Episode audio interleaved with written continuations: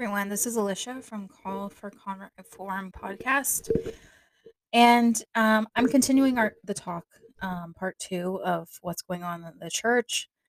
Um, so uh, before I talked a little bit about my own experience and COVID and uh, things that are going on um, in the Latin Mass community and how Pope Francis has responded to that. So I'm going to move on a little bit um, and continue to talk about what things that are happening in the church. And um, the reason I wanted to talk about these things is because I do think they affect religious life. I do think they affect what's going on um, in regards to um, whether there is any change or not. And um, yeah, so I think, you know, the church is um, what what would you say, like a uh, a microcosm, right? I mean, there's all these different parts of it, and it's a living system, and uh, you know, um, things can't change for the better if there are other major issues going on, you know, and it kind of covers up some of the other things that, you know, I'm more concerned about, which like like, you know, reforming convents, that gets covered up because of other things that are going on, if that makes sense. So, um, the the next thing I wanted to talk about is the hierarchy. Um, so if you're not familiar, uh, the hierarchy in the Catholic Church consists of mostly the bishops, right? So they um they have a lot of authority, um, of course, over their their diocese that you know they're assigned to, um, and there's you know the ideal would be that they are a spiritual father to all of their their their priests and all of the laity, and that they would be um, exemplar shepherds of the flock that they are entrust you know who you're entrusted to their care. Um,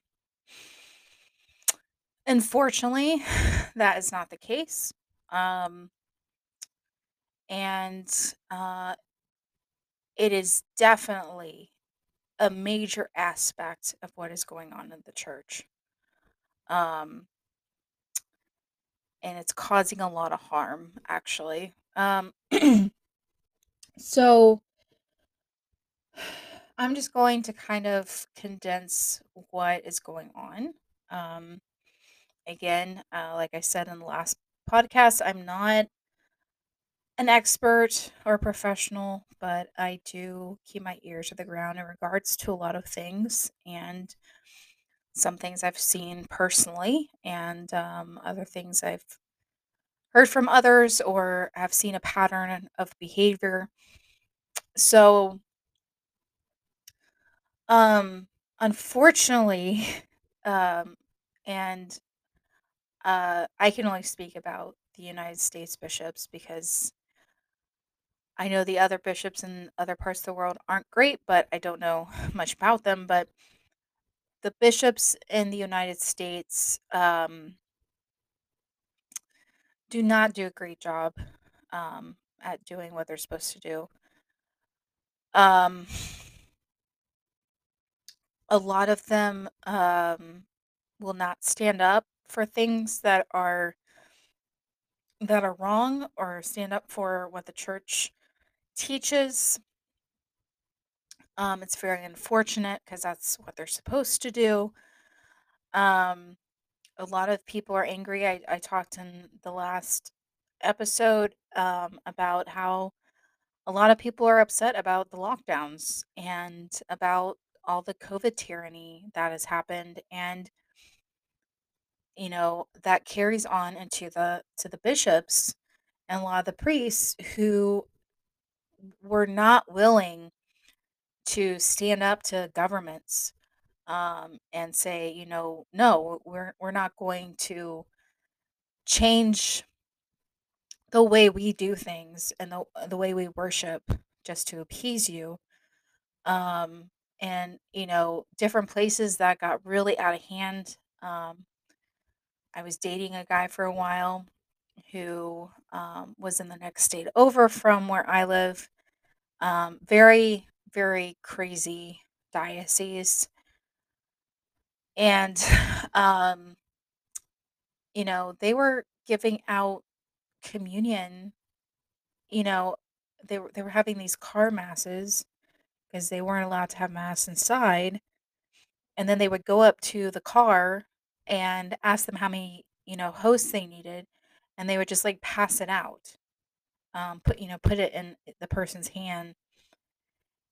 You know, that that is so wrong. Um, and of course, the the bishop that is there uh, is notorious for being a really bad bishop. Um, yeah. Um, so of, of course he didn't stand up to anything. So you know, we see so much damage in just our normal lives and in our social sphere because there aren't strong fathers in a lot of families, a lot of households. When I say strong, that doesn't mean they're, you know, beating their wives or, you know, you know, uh, talking, you know, shouting at their children. Um, uh, just being good fathers and being present. And unfortunately, that's what we see in the church. We we see a lot of problems because we don't have strong men doing their job. Um, and that's become increasingly um, increasingly aware to the the average layperson, um, especially during COVID. Um, so, you know, um, I, I, you know, I, I, I'm glad that Pope Francis, for instance, has said things about, you know, abuse that happens in religious orders, and he's been pretty embracing of that. He hasn't flaunt, you know, just tried to ignore it. Um, but um, you know, most of the time, you know, I, I don't think things are going to change until, you know, the church itself is more stable because I think it just eclipses everything else that's going on.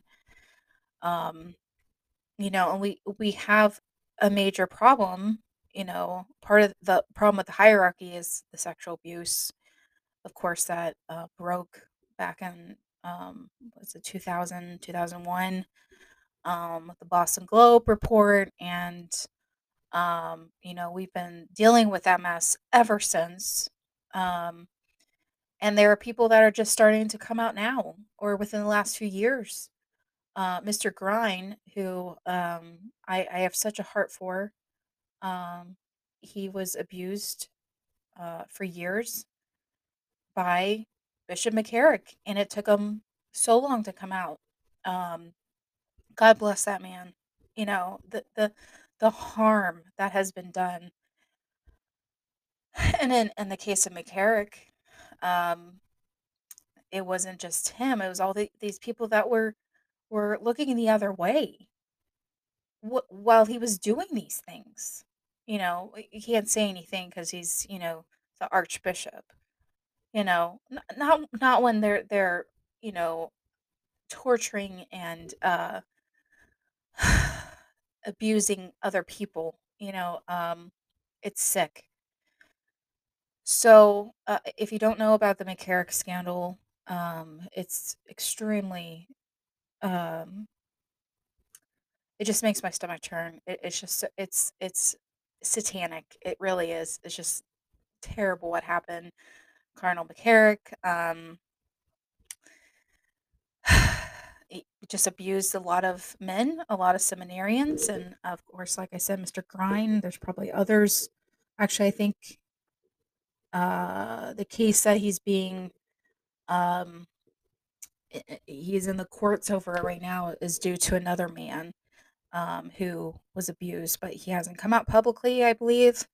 Um, I mean, he just he caused so much damage, um, to, you know, the people that he harmed personally, but to the church, you know, and he was just a bald-faced liar, um, and just denied things for years, covered them up, and others helped him to cover it up, and unfortunately, some of those people are still you know, in the hierarchy and still have, you know, their jobs, um, unfortunately, um So, you know, when you have stuff like that going on, um, I mean,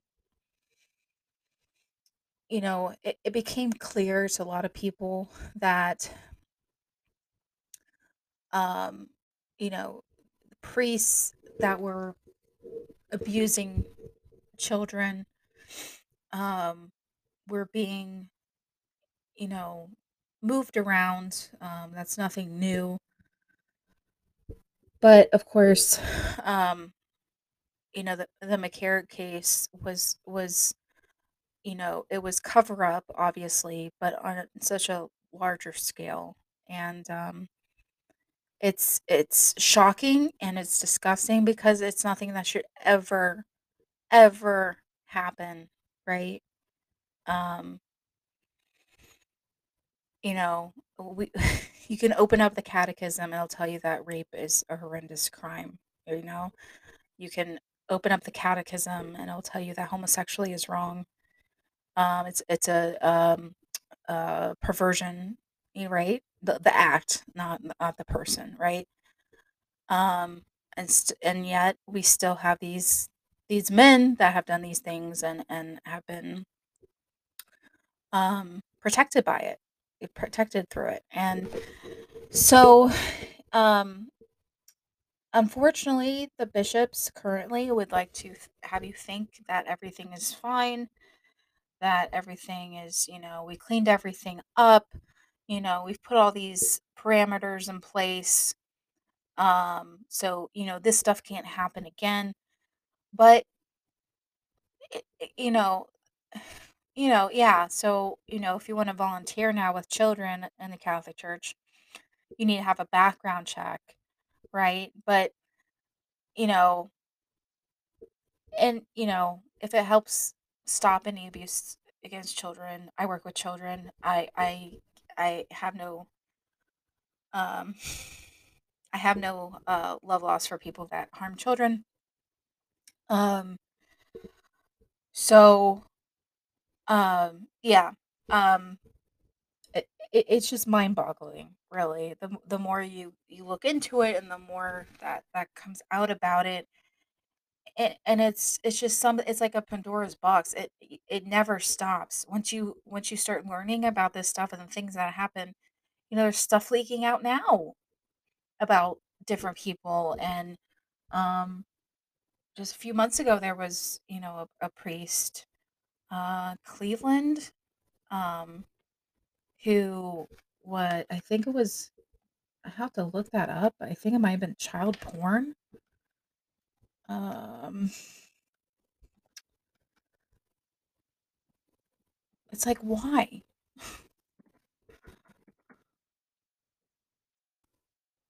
Look it up here.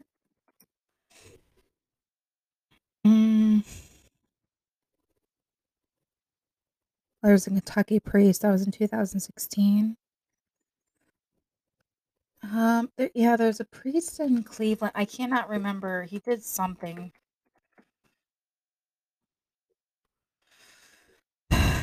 uh yes here he is A child uh so it was in Akron. I'm looking at a church militant because that's where I saw it. Um November 12th, 2021. Due to convictions involving child pornography and exploitation, a Roman Catholic priest from the Cleveland area was sentenced to life in prison. This is from the article. Father Robert McWilliams was sentenced by U.S. District Court on Ac- in Akron. Um, He pleaded guilty to eight counts involving the exploitation of children and the distribution of pornographic material. You know, and th- and this just came out. this just came out in November. of last year, um a few months ago. So, you know, it's not over. Um, there's still a lot of issues. Um, and, you know, there are studies. Um, you can look them up, you can Google them if you want. Um, there are so many studies showing that faith in the real presence has dropped among the Catholics, you know, Catholic population. A lot of Catholics do not believe that Jesus is really in the Eucharist, which is um, a fundamental of our faith as Catholics. Our our our, our um, you know, our whole faith is based around that, right? And you have, you know, so many Catholics that don't believe in. it. I think it's like 70% in some studies, um, or some surveys. Uh, I, I mean, it's just absolutely insane, you know, and you kind of wonder because, you know, if you're not teaching it at the pulpit, if you're not really, you know, enforcing these things, um, how are people going to know, right? Um, I've met Catholics um, that are, you know, older than me that went to school in the 60s and 70s, you know, not really 60s, but like 70s, 80s, right? Um, I'm a convert myself. I did a lot of self study and I went through RCIA, but um, a lot of them don't, you know, I I've I've met people that went to Catholic school from, you know, kindergarten to high school and can't tell you the mysteries of the rosary. Um, I I I they can't tell you basic fundamentals. I had one woman that I worked with who was, um, a Catholic, and she didn't know what the Eucharist was. She said, um, to me it was just in a conversation, she's like, "Oh, yeah, that's like the the Eucharist is the the Holy Spirit, right?" I mean, you know, why why why are the hierarchy not doing more to make sure that people know you know why isn't there more preaching at the pulpit the ambo you know? It it it, you know there's a lot of a lot of finger pointing that can go on but a good deal of it can go to the bishops unfortunately. And i have heard of you know um stories of of people who were in religious life who have gone to the bishop to complain about what's happening um, to within a religious order that happens to be in that bishop's diocese. And I, I've heard stories. I've heard uh, one one group of former nuns. Um, I was told they went to the to the bishop of that diocese to complain about what was going on, and they were told, uh, "You you need to shut up, or we're going to sue you." I've had other people come up, you know, that I've talked to um, that have said similar things. Basically, they were shut down by the bishop when they complained about the religious order, you know. So, again, how are you going to fix these things when you have people in charge um, that don't don't excuse me, but they don't have a backbone and um, you know, we we need Christ-like manly men to be our our fathers in the faith and and to stand up against this corruption and to stand up when there's something wrong um instead of just you know looking the other way um or you know don't don't don't uh don't talk about this issue because you know it, it might get people upset or don't teach people about this issue because it might be it might get people upset. I mean, I I love um I I mentioned in the last podcast I've I've within a little over a year I have changed parishes.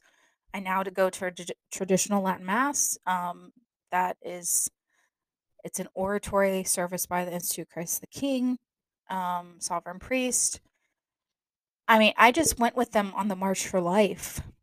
Um and during one of our stops, um, and there's like there's a, I mean, there were all these other oratories, so we were a big group once we got to DC, and, um, we we had mass. There was a there's a friendly priest to the institute that, you know, allowed us to say mass in his in the church, and, um